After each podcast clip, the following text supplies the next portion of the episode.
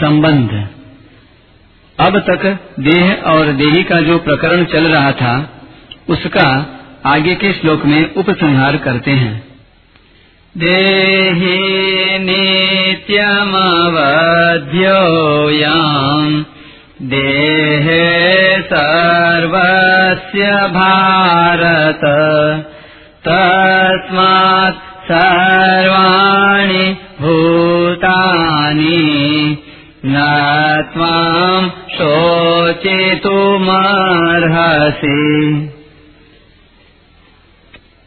हे अर्जुन, सबके देह में यह देही नित्य ही अवध्य है।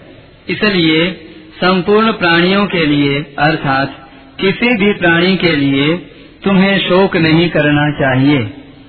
व्याख्या, देही नित्यम अवध्योयम देहे सर्वस्य भारत। मनुष्य, देवता, पशु, पक्षी, कीट, पतंग आदि स्थावर, जंगम, संपूर्ण प्राणियों के शरीरों में यह देही नित्य अवध्य अर्थात अविनाशी है। अवध्य शब्द के दो अर्थ होते हैं। इसका वध नहीं करना चाहिए और इसका वध हो ही नहीं सकता। जैसे गाय अवध्य है। अर्थात, कभी किसी भी अवस्था में गाय को नहीं मारना चाहिए, क्योंकि गाय को मारने में बड़ा भारी दोष है, पाप है। परंतु, देही के विषय में देही का वध नहीं करना चाहिए, ऐसी बात नहीं है। प्रत्युत, इस देही का वध, यानी नाश, कभी किसी भी तरह से हो ही नहीं सकता। और कोई कर भी नहीं सकता। विनाशमव्ययस्यास्य न कश्चित कर्तुम अर्हति तस्मात् सर्वाणि भूतानि न त्वं शोचितुम अर्हसि इसलिए तुम्हें किसी भी प्राणी के लिए शोक नहीं करना चाहिए, क्योंकि इस देही का विनाश कभी हो ही नहीं सकता, और विनाशी देह क्षण मात्र भी स्थिर नहीं रहता। यहाँ सर्वाणी भूतानी पदों में बहुवचन देने का आशय है कि कोई भी प्राणी बाकी न रहे, अर्थात किसी भी प्राणी के लिए शोक नहीं करना चाहिए। शरीर विनाशी ही है, क्योंकि उसका स्वभाव ही नाशवान है, वह प्रतिक्षण ही नष्ट हो रहा है। परंतु जो अपना नित्य स्वरूप है उसका कभी नाश होता ही नहीं। अगर इस वास्तविकता को जान लिया जाए तो फिर शोक होना संभव ही नहीं है। प्रकरण संबंधी विशेष बात। यहाँ ग्यारहवें श्लोक से तीसवें श्लोक तक का जो प्रकरण है, यह विशेष रूप से देही, देह, नित्य, अनित्य, सत, असत, अविनाशी, विनाशी इन दोनों के विवेक के लिए, अर्थात, इन दोनों को अलग अलग बताने के लिए ही है। कारण कि, जब तक देही अलग है और देह अलग है, यह विवेक नहीं होगा, तब तक कर्मयोग ज्ञान योग भक्ति योग आदि कोई सा भी योग अनुष्ठान में नहीं आएगा। इतना ही नहीं, स्वर्ग आदि लोकों की प्राप्ति के लिए भी, देही देह के भेद को समझना आवश्यक है। कारण कि देह से अलग देही न हो तो देह के मरने पर स्वर्ग कौन जाएगा? अतः जितने भी आस्तिक दार्शनिक हैं, वे चाहे अद्वैतवादी हों, चाहे द्वैतवादी हों, किसी भी मत के क्यों न हों, सभी शरीरी शरीर के भेद को मानते ही हैं। यहाँ भगवान इसी भेद को स्पष्ट करना चाहते हैं।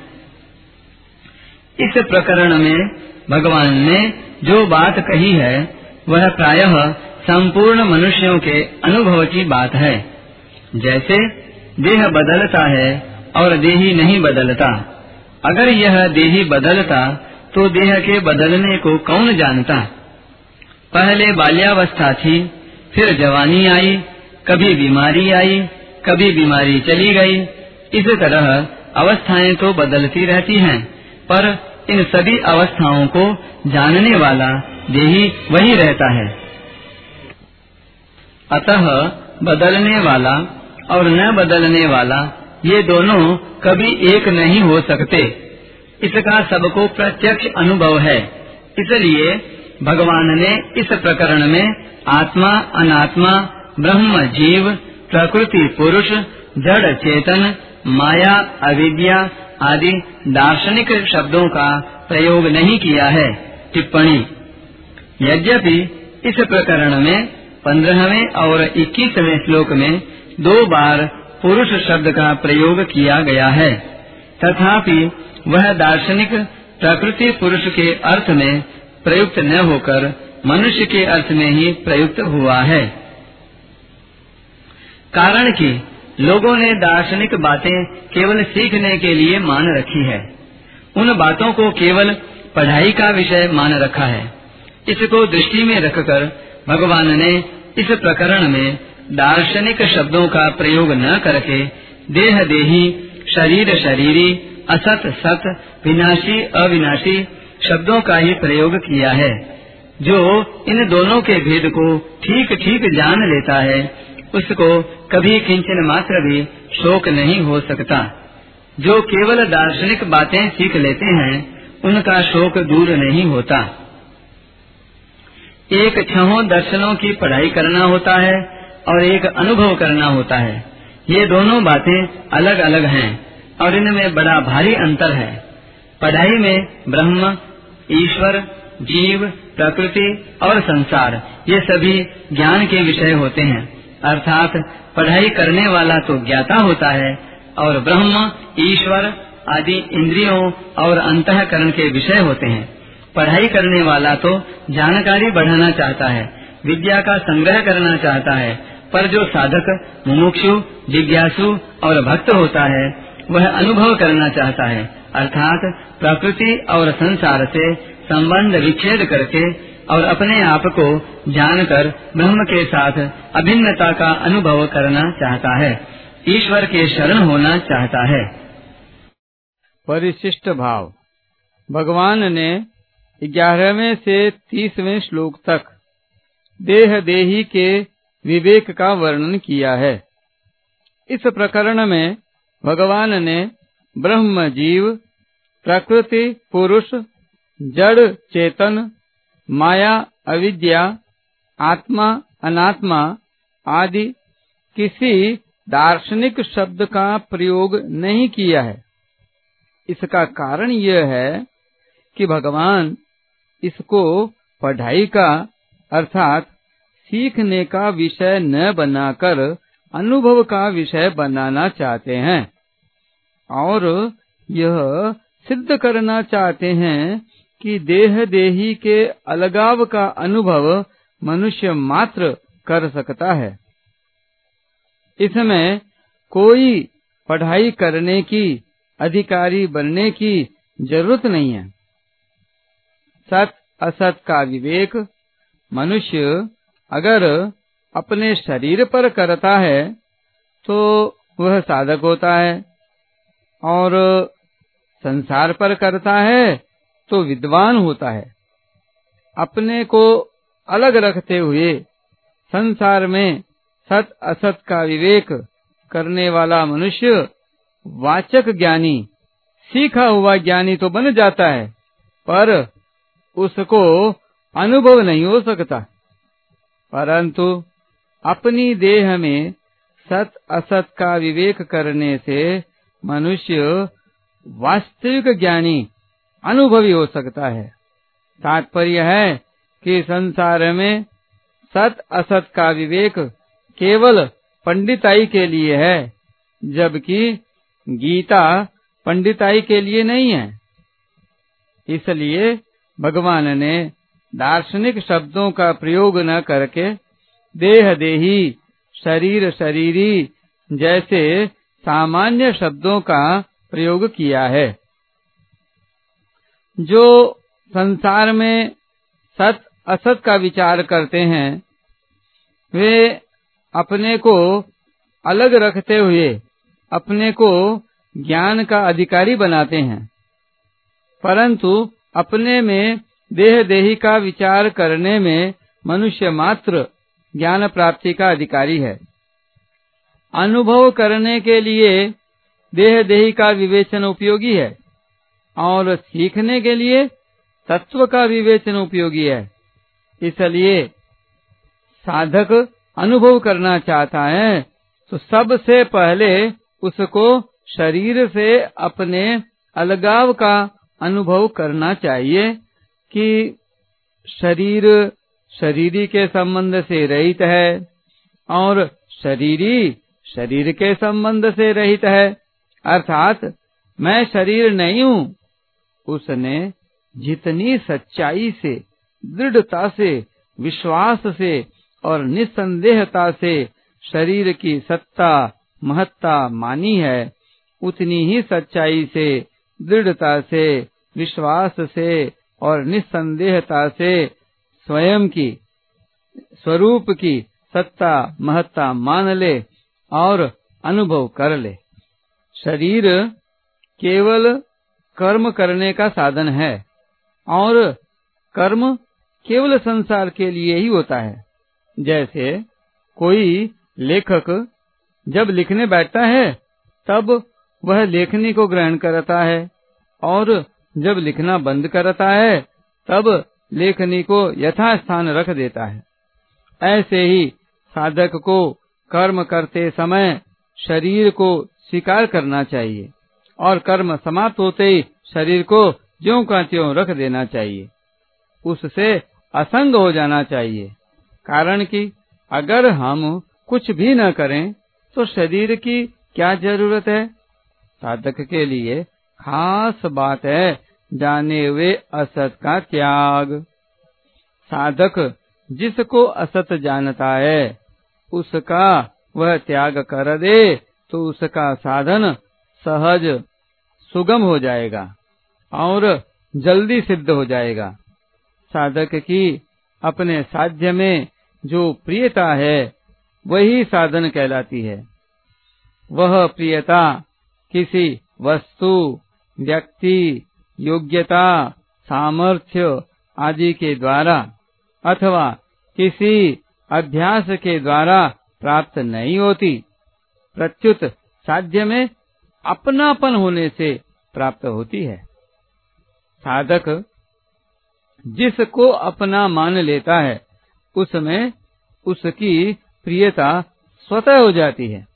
परंतु वास्तविक अपनापन उस वस्तु से होता है जिसमें ये चार बातें हों, जिससे हमारी सधर्मता अर्थात स्वरूपगत एकता हो जिसके साथ हमारा संबंध नित्य रहने वाला हो, जिससे हम कभी कुछ न चाहें। हमारे पास जो कुछ है, वह सब जिसको समर्पित कर दें। ये चारों बातें भगवान में ही लग सकती हैं। कारण कि शरीर और संसार से हमारा संबंध नित्य रहने वाला नहीं है, और उनसे हमारी स्वरूपगत एकता भी नहीं है। प्रतिक्षण बदलने वाले के साथ कभी न बदलने वाले की एकता कैसे हो सकती है? शरीर के साथ हमारी जो एकता दिखती है, वह वास्तविक नहीं है, प्रत्युत मानी हुई है। मानी हुई एकता कर्तव्य का पालन करने के लिए है। तात्पर्य है कि जिसके साथ हमारी मानी हुई एकता है, उसकी सेवा तो हो सकती है, पर उसके साथ अपनापन नहीं हो सकता। जाने वे असत का त्याग करने के लिए यह आवश्यक है कि साधक विवेक विरोधी संबंध का त्याग करे। जिसके साथ हमारा न तो नित्य संबंध है और न स्वरूपगत एकता ही है। उसको अपना और अपने लिए मानना विवेक विरोधी संबंध है। इस दृष्टि से शरीर को अपना और अपने लिए मानना विवेक विरोधी है। विवेक विरोधी संबंध के रहते हुए कोई भी साधन सिद्ध नहीं हो सकता। शरीर के साथ संबंध रखते हुए कोई कितना ही तप कर ले समाधि लगा ले लोक लोकांतर में घूम आए तो भी उसके मोह का नाश तथा सत्य तत्व की प्राप्ति नहीं हो सकती। विवेक विरोधी संबंध का त्याग होते ही मोह का नाश हो जाता है तथा सत्य तत्व की प्राप्ति हो जाती है। इसलिए विवेक विरोधी संबंध का त्याग किए बिना साधक को चैन से नहीं बैठना चाहिए। अगर हम शरीर से माने हुए विवेक विरोधी संबंध का त्याग न करें तो भी शरीर हमारा त्याग कर ही देगा। जो हमारा त्याग अवश्य करेगा, उसका त्याग करने में क्या कठिनाई है? इसलिए किसी भी मार्ग का कोई भी साधक क्यों न हो, उसे इस सत्य को स्वीकार करना ही पड़ेगा कि शरीर मैं नहीं हूँ, शरीर मेरा नहीं है और शरीर मेरे लिए नहीं है, क्योंकि मैं अशरीरी हूँ, मेरा स्वरूप अव्यक्त है। जब तक साधक का शरीर के साथ मैं मेरेपन का संबंध रहता है, तब तक साधन करते हुए भी सिद्धि नहीं होती। और वह शुभ कर्मों से, सार्थक चिंतन से और स्थिति की आसक्ति से बंधा रहता है। वह यज्ञ, तप, दान आदि बड़े बड़े शुभ कर्म करे, आत्मा का अथवा परमात्मा का चिंतन करे, अथवा समाधि में भी स्थित हो जाए तो भी उसका बंधन सर्वथा मिटता नहीं। कारण कि शरीर के साथ संबंध मानना ही मूल बंधन है, मूल दोष है, जिससे संपूर्ण दोषों की उत्पत्ति होती है। अगर साधक का शरीर से माना हुआ संबंध सर्वथा मिट जाए तो उसके द्वारा अशुभ कर्म तो होंगे ही नहीं, शुभ कर्मों में भी आसक्ति नहीं रहेगी, उसके द्वारा निरर्थक चिंतन तो होगा ही नहीं। और सार्थक चिंतन में भी आसक्ति नहीं रहेगी। उसमें चंचलता तो रहेगी ही नहीं। समाधि में, स्थिरता में अथवा निर्विकल्प स्थिति में भी आसक्ति नहीं रहेगी।